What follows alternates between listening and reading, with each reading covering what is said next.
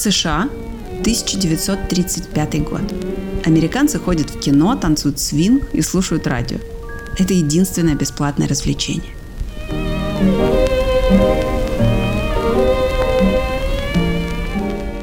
В Америке Великая депрессия, и четверть населения безработные. Сухой закон отменили два года назад, чтобы хоть как-то поднять экономику. Бруклин. Лоис Уилсон и ее муж Билл готовятся выйти из дома. И муж торопит жену, и тут происходит странное. Me. Билл говорит ей, давай скорее, мы опаздываем на встречу. А она уже одевалась, и у нее в руке была туфля. Well, и она берет и со всей дури швыряет в него этой туфлей. И говорит, да пошли они к черту, эти твои встречи. Damn your old meetings. Surprised and shocked me lots more than it did him. Произошедшее гораздо больше удивило ее, чем его. Почему она так отреагировала на простое замечание? Дело в том, что Лоис и Билл собирались не к друзьям и не на танцы, а на собрание бывших алкоголиков. Он пил до этого много лет и вот, наконец, бросил – Лоис знала, что она должна быть абсолютно счастлива. Ведь вот же он бил, трезвый. Но почему-то этого счастья она совсем не ощущала. И тогда Лоис Уилсон решила, что дело, вероятно, в ней.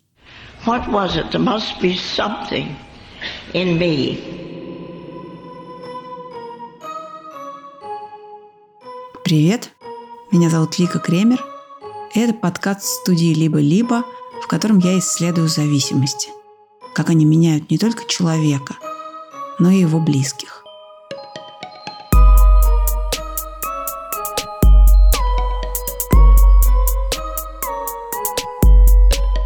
Это выпуск о том, как появилось общество анонимных алкоголиков и о женщине, без которой этого не случилось бы. У подкаста «Зависимость» есть бонусные эпизоды.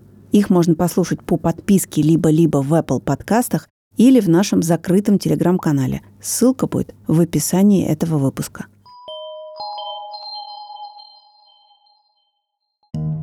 Прямо сейчас во всем мире миллионы людей встречаются в группах анонимных алкоголиков. Они приходят, делятся своим опытом падения – слушают, что говорят другие, и все это вместе дает им силы бороться с зависимостью. Главный метод – это программа «12 шагов», которую в 30-е годы 20 века разработал Билл Уилсон.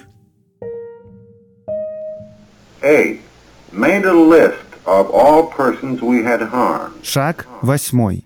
Составить список людей, которым мы причинили зло, и пожелать загладить свою вину перед ними. Шаг девятый. Возместить причиненный этим людям ущерб, кроме тех случаев, когда это может повредить им или кому-то другому. В 30-е годы, когда Билл Уилсон основал клуб анонимных алкоголиков, о зависимостях было известно очень мало. А о тех, кому они причинили ущерб об их близких, как о специальной группе или категории, вообще никто не думал. И первым человеком, который понял, что женам людей с алкогольной зависимостью тоже нужна помощь, была Лоис, жена Уилсона.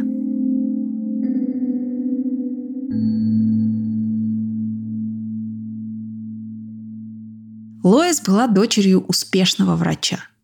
Семья была не очень богатой, но принадлежала к кругу так называемых «старых денег», аристократов и миллионеров. Например, лучшая подруга Лоис была правнучкой Авраама Линкольна, а троюрная бабушка – женой нефтяного магната и первого в истории миллиардера Джона Рокфеллера.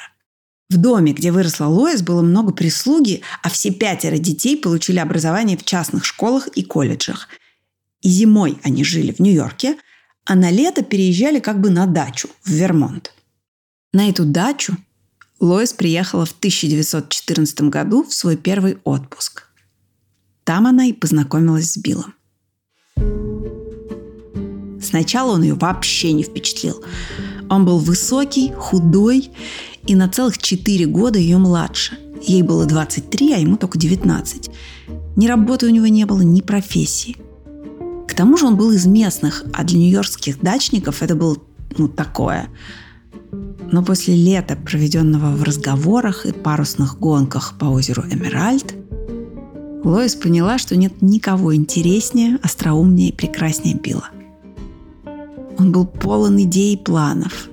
Он видел свое будущее как череду побед и явно собирался покорить весь мир. При этом он уже много пережил. Родители его развелись и оставили их сестрой на попечение бабушки и дедушки, а любимая девушка Билла умерла после неудачной операции, что повергло его в первую серьезную депрессию. Лоис знала, что родители были не в восторге от ее парня, поэтому свою помолвку пара сначала держала в секрете. Потом Билл окончил военный колледж и собрался в Европу на Первую мировую войну. И перед этим-то они все всем рассказали и поженились. Помимо прочего, Лоис в Билле нравилось, что он не прикасался к алкоголю. Он сам предупредил ее об этом еще до свадьбы – потому что дед Билла чуть не спился, у отца тоже были с этим какие-то проблемы.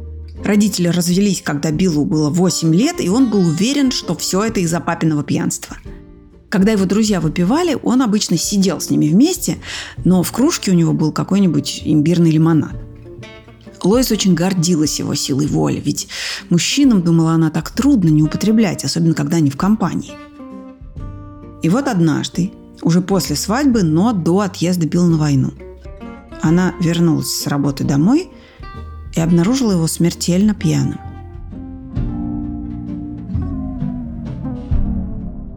В интервью 1982 года она вспоминает, что увидела Билла с большим ведром на голове. Она была совершенно шокирована и очень разочарована. Но поначалу она не очень волновалась, потому что она считала, что жизнь с ней – это сплошное вдохновение, и что это все изменит because I thought that living with me would be such an inspiration. Мне нравится, как она говорит, жизнь со мной все изменит. Буквально я тучи разведу руками. И люди в зале, а это люди из групп анонимных алкоголиков и члены их семей, смеются.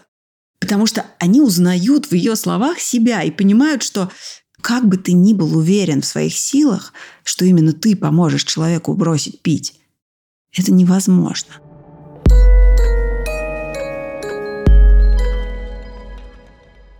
На войне было страшно. И Билл начал пить по-настоящему. Кроме того, алкоголь помогал ему забыться, делал его сильнее, смелее. Несмотря на это, он делал заметные успехи в карьере. Несколько раз его рекомендовали к повышению, правда, в результате повысили какого-то другого Уилсона, потому что в штабе перепутали двух офицеров с одинаковыми фамилиями. После возвращения из Европы он почувствовал себя неприкаянным, выжившим победителем – и тут алкоголь окончательно и прочно вошел в его жизнь. А это были 20-е, а значит сухой закон, спиртное под запретом. И Билл тратил уйму денег, пропадал в каких-то подпольных барах, приходил домой под утро, засыпал на диване в гостиной. А Лоис работала в женской благотворительной организации, а по вечерам вела хозяйство, надеясь, что Билл бросит пить ради нее.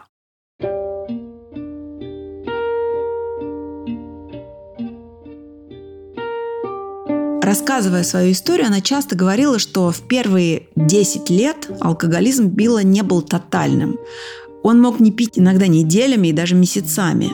У него были планы, он сам себе придумал работу, такую новую профессию выездного аудитора. Ездил по стране, оценивал компании, потом советовал инвесторам, в какие из них вкладываться, а в какие нет.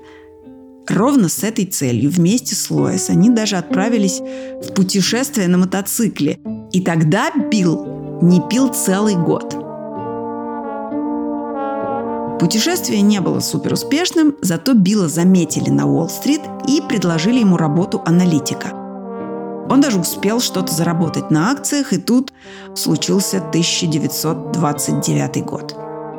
Черный четверг. И дальше ситуация ухудшалась с каждым днем.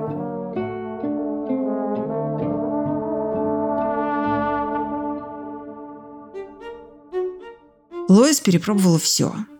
На выходные она вытаскивала Билла гулять за город. А однажды она решила увлечь его гольфом. Во-первых, спорт помогает справляться с депрессиями, которыми Билл страдал с тех самых пор, как умерла его первая любовь.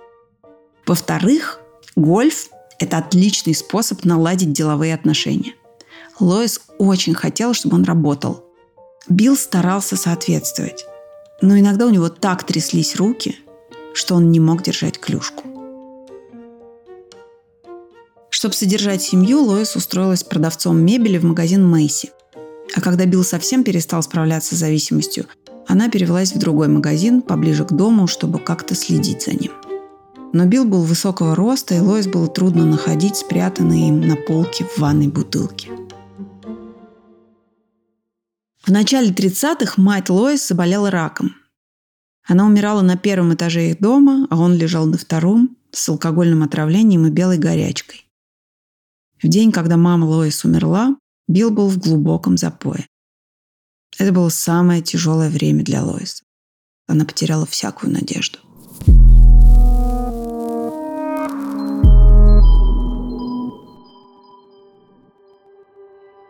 Все это время они пытались создать нормальную семью, какой они ее себе представляли. По идее, Билл должен был зарабатывать, а Лоис рожать детей и вести хозяйство – но у них не складывалось ни с тем, ни с другим.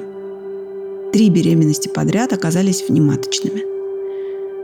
Благодаря папе, гинекологу-хирургу, Лоис всегда вовремя попадала на операционный стол, но после третьего раза стало понятно, что детей у них не будет.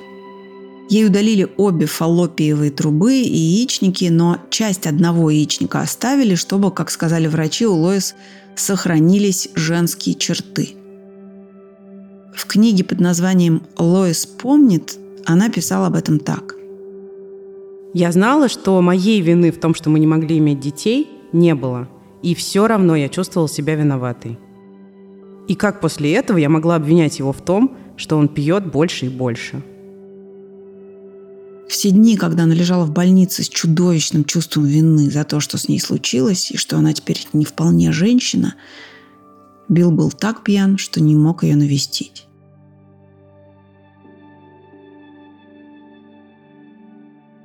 После третьей операции Лоис и Билл попытались усыновить ребенка через Нью-Йоркское агентство. Они подали документы, долго ждали, запрашивали снова, но агентство каждый раз отвечало, что подходящего ребенка пока не нашли.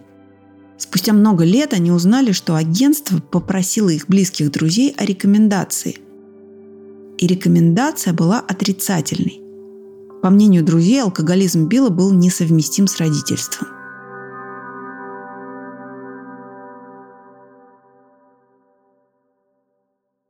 Через 60 лет после этих событий Лоис вспоминала себя тогдашнюю и приходила к выводу, что она так отчаянно хотела ребенка, что в результате сделала своим младенцем Билла. Она решила положить свою жизнь на его выздоровление.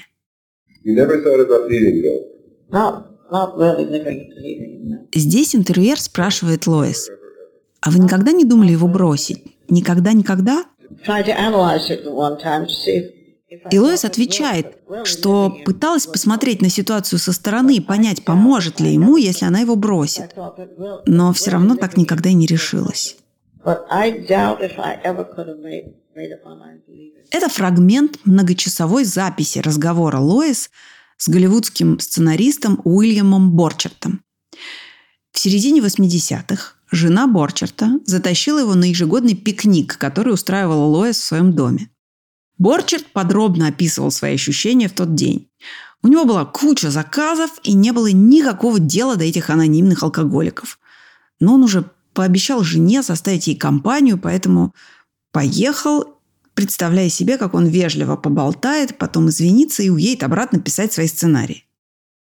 Но Лоис с первой минуты очаровала его какой-то своей искренностью, мудростью, добротой и вот этими всеми своими историями – Борчерт не только остался на пикнике до самого конца, но и договорился с Лоис о серии интервью, по которым он позже написал сценарий фильма «My name is Bill W».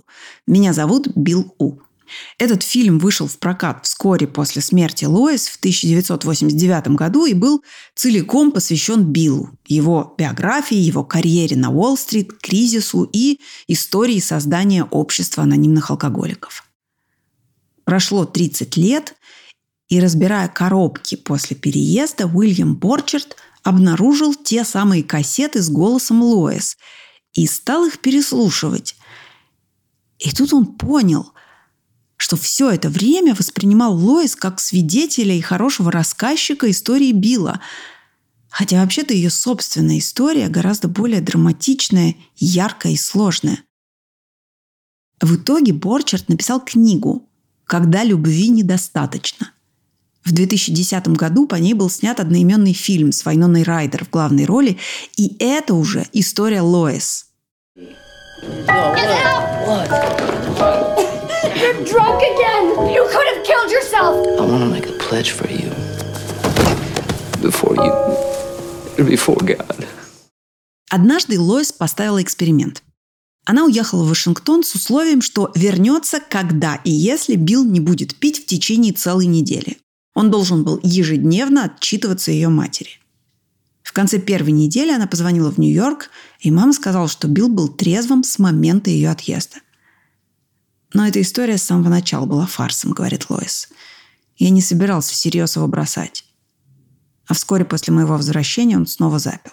Well,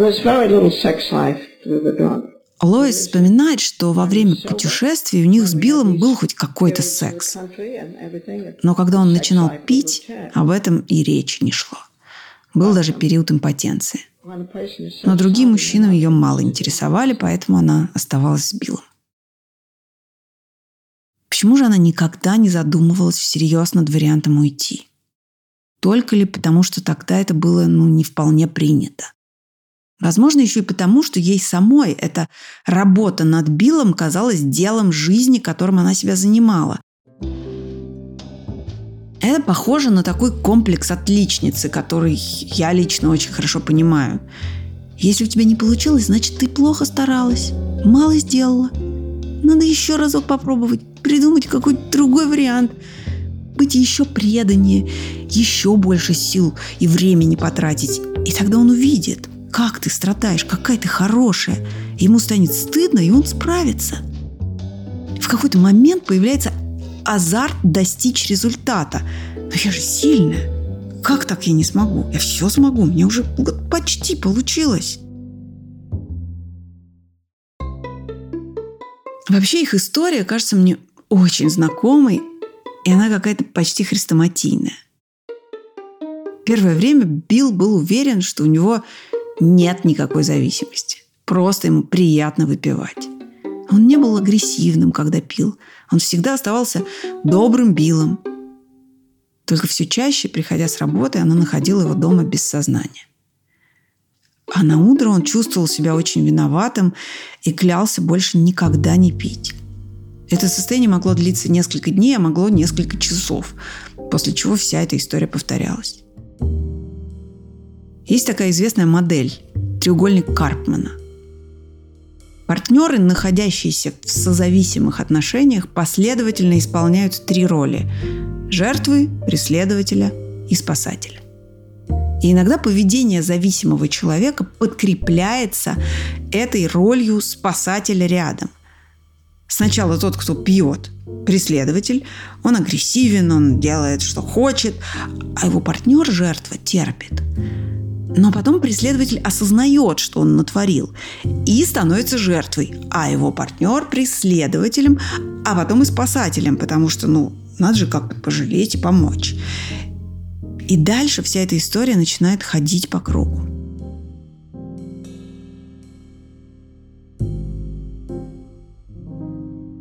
Когда Билл наконец осознал, что не может справиться со своей зависимостью, он начал искать способы бросить. И самым действенным ему казались клятвы на Библии. Он писал такие малюсенькие записочки с обещаниями и засовывал их в книгу. Но это тоже не помогало. И тут Лоис нашла реабилитационную клинику, где работал знаменитый доктор Силкфорд, и уговорила Билла лечь в нее. Первые три попытки заканчивались одинаково. Пару месяцев он не пил, но потом снова срывался. И вот однажды к ним домой зашел друг Эбби, с которым Билл когда-то весело выпивал, и потом они много лет не виделись. К удивлению Билла, Эбби отказался от джина и сказал, что больше не пьет. На вопрос, как это у него получилось, Эбби ответил, что он нашел Бога. И рассказал, что ходит в Оксфордский клуб. Это такое религиозное сообщество, члены которого делились друг с другом опытом своего изменения к лучшему. Оказалось, что этот Оксфордский клуб – работающий метод избавления от зависимостей. Участие в этих собраниях помогло не только Эбби, но и нескольким общим друзьям. Билл был обычным верующим. Он читал Библию, молился, но не очень доверял религиозным институтам. Но он очень хотел перестать пить. И история успеха Эбби его здорово впечатлила. Он согласился сходить с ним в Оксфордский клуб. Правда, в первый раз не сработало. Сразу после встречи он напился. Одиннадцатого декабря 1934 года, когда Лоис ушла на работу, Билл решил снова поехать в клинику доктора Силкварта. Эта госпитализация, четвертая по счету, полностью перевернула всю его жизнь. Он лежал на больничной койке в полном отчаянии и рыдал. Он понимал, что не справляется и никто и ничто не может ему помочь. И вдруг он увидел вспышку света. И почему-то решил, что этот свет и есть Бог.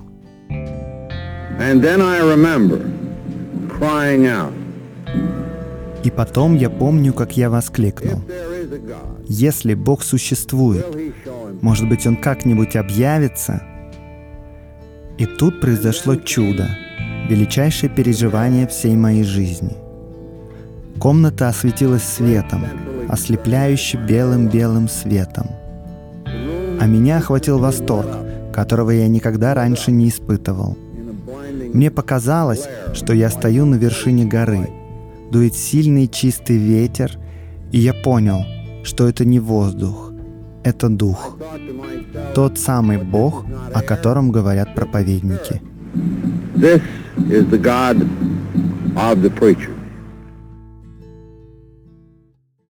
Исцеляющему видению, о котором говорит Билл, есть и другое объяснение. Доктор Силквард, лечивший Билла, использовал галлюциногенные препараты из белладонны.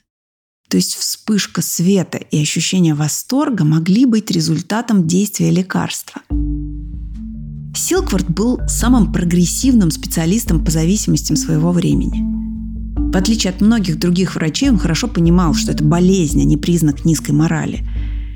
И для лечения он использовал детокс, медикаменты и психотерапию. То есть он сначала добивался полного отрезвления пациента, а потом проводил с ним беседы, заставлял человека испугаться смерти и пересмотреть свои отношения с алкоголем. И белладонну Силквард назначал одновременно с детоксом, чтобы обеспечить мягкий переход от опьянения к трезвому состоянию.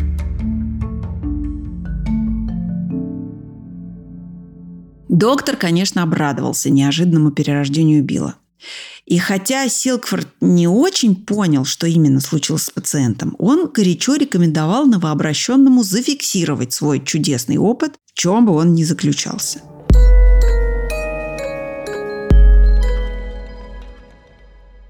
После выписки из клиники Силкфорда, следуя рекомендациям своего врача, а Билл был склонен к системности во всем, он начал изучать опыт других алкоголиков. Одним из членов Оксфордской группы был его старый знакомый предприниматель по имени Роланд. Это, кстати, был тот самый человек, который посоветовал Эбби вступить в группу, когда тот был на грани жизни и смерти. Сам Роланд тоже пил, и он испытал на себе абсолютно все существовавшие тогда средства избавления от зависимости. И в конце концов поехал в Швейцарию, знаете, к кому? К великому психиатру, основателю аналитической психологии Карлу Густаву Юнгу. Так вот, Юнг с ним не справился. Когда Роланд в очередной раз пришел к Юнгу со словами «Помогите, я сорвался», Тот ответил, нет, все, я пас. Я больше не могу с тобой работать. Я ничем не могу тебе помочь. Езжай и найди себе какое-нибудь духовное пробуждение, потрясение, и, мол, возможно, тебе поможет религия. Только не просто регулярное хождение в церковь, а некий ошеломляющий опыт, настолько грандиозный, чтобы изменить твою мотивацию. Логика Юнга была примерно такая. Химические субстанции, как, например, алкоголь, работают на глубоком психическом уровне и дают человеку ощущение целостности себя и мира, гармонии. Испытывая дефицит этого ощущения в трезвом состоянии, человек хочет его вернуть и снова обращается к алкоголю. Следовательно, чтобы избавиться от зависимости, нужно научиться испытывать те же ощущения, но другим способом. И кому-то религия дает эту возможность. Роланд вернулся в Америку, вступил в Оксфордскую группу, бросил пить и стал рассказывать друзьям о своем опыте. Узнав его историю, Билл все понял. Он решил, что, во-первых, духовное пробуждение, кажется, действительно помогает избавиться от алкоголизма.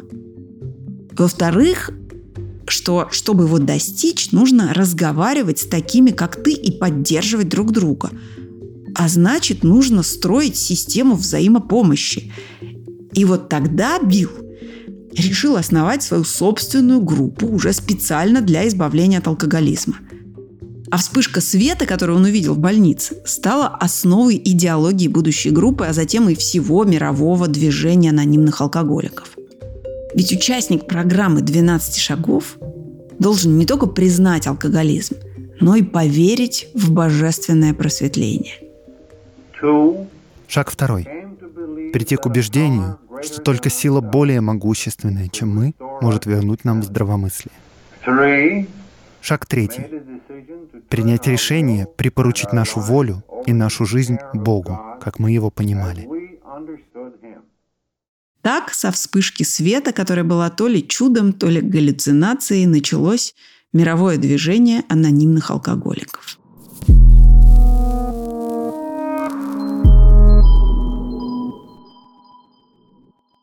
Почувствовав все это сам, Билл отправился проповедовать другим, а через 30 лет он написал письмо Юнгу с благодарностью за тонкое понимание души алкоголика.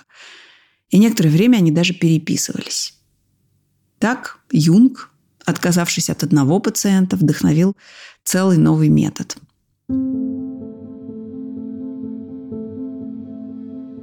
Божественное провидение, посетившее Билла в больнице, было спасительным во всех смыслах, кроме одного. Оно не имело никакого отношения к Лоис – она положила свою жизнь на помощь Биллу, а пить он перестал только после того, как увидел свет. И вот Билл больше не пьет. Он нашел работу на Уолл-стрит, а все свободное время посвящает группам анонимных алкоголиков. И Лоис не знает, куда себя деть. Место алкоголя в его жизни заняла не она, а Бог и все эти незнакомые люди. В этот самый момент Лоис швыряет в Билла туфлю. А потом понимает, что вообще-то это с ней что-то не так. А потом обнаруживает, что точно такие же проблемы испытывают другие жены анонимных алкоголиков. Вот как она писала об этом в своей книге. Я чувствовал себя беспомощной, как будто в ловушке. Я вышла на крыльцо, чтобы подышать воздухом, и уже собралась кричать на деревья, как вдруг увидела длинный ряд машин, припаркованных перед нашим домом. Я заглянула в них и увидела, что в каждой сидит жена одного из мужчин, собравшихся у Билла. Они привезли своих мужей и припарковались снаружи, чтобы убедиться, что те останутся. Они все были в отчаянии. Обнаружив женщин, которые ждали своих мужей в машинах, она пригласила их к себе на кухню и стала рассказывать, как она злится на Билла, несмотря на то, что он перестал пить. Те в ответ разрыдались. Они тоже ужасно злились на своих мужей. Так Лоис поняла, что в дополнение к группам анонимных алкоголиков нужна группа для их семей. Лоис не была большим теоретиком созависимости. Зато у нее были недюжинные способности к анализу и самоанализу – Поэтому сегодня, благодаря ей, мы знаем, что именно переживают близкие зависимого человека. Что любовью алкоголизм не вылечить, что если у человека появляется мотивация бросить, то чаще всего она вообще не связана с желаниями его партнера. И Лоис была первой, кто это сформулировал, кто это понял и кто стал об этом говорить. Потом она писала. «Излечение Билла как будто произошло без меня. И хотя это было именно то, над чем я работала в течение всего нашего брака, я делала это совершенно неправильно. Моя любовь такая глубокая, была очень собственнической. И мое эго было так велико, что я чувствовала, что я могу превратить его в то, чем, по моему мнению, он должен был стать. Самый важный урок, который я получила – мы не можем изменить другого человека, только самих себя. Жить своей собственной жизни – это лучшее, что мы можем сделать.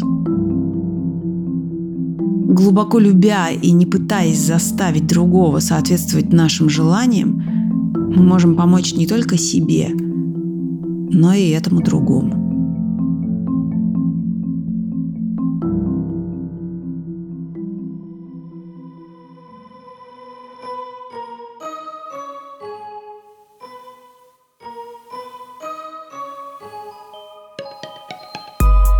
Это был подкаст «Зависимость». Меня зовут Лика Кремер. Этот эпизод я сделала вместе со сценаристом Натальей Конрадовой, редакторами Женей Щербиной и Полиной Агарковой, продюсерами Ксенией Красильниковой и Машей Агличевой, звукорежиссерами Ильдаром Фатаховым и Павлом Цуриковым и композитором Кирой Вайнштейн.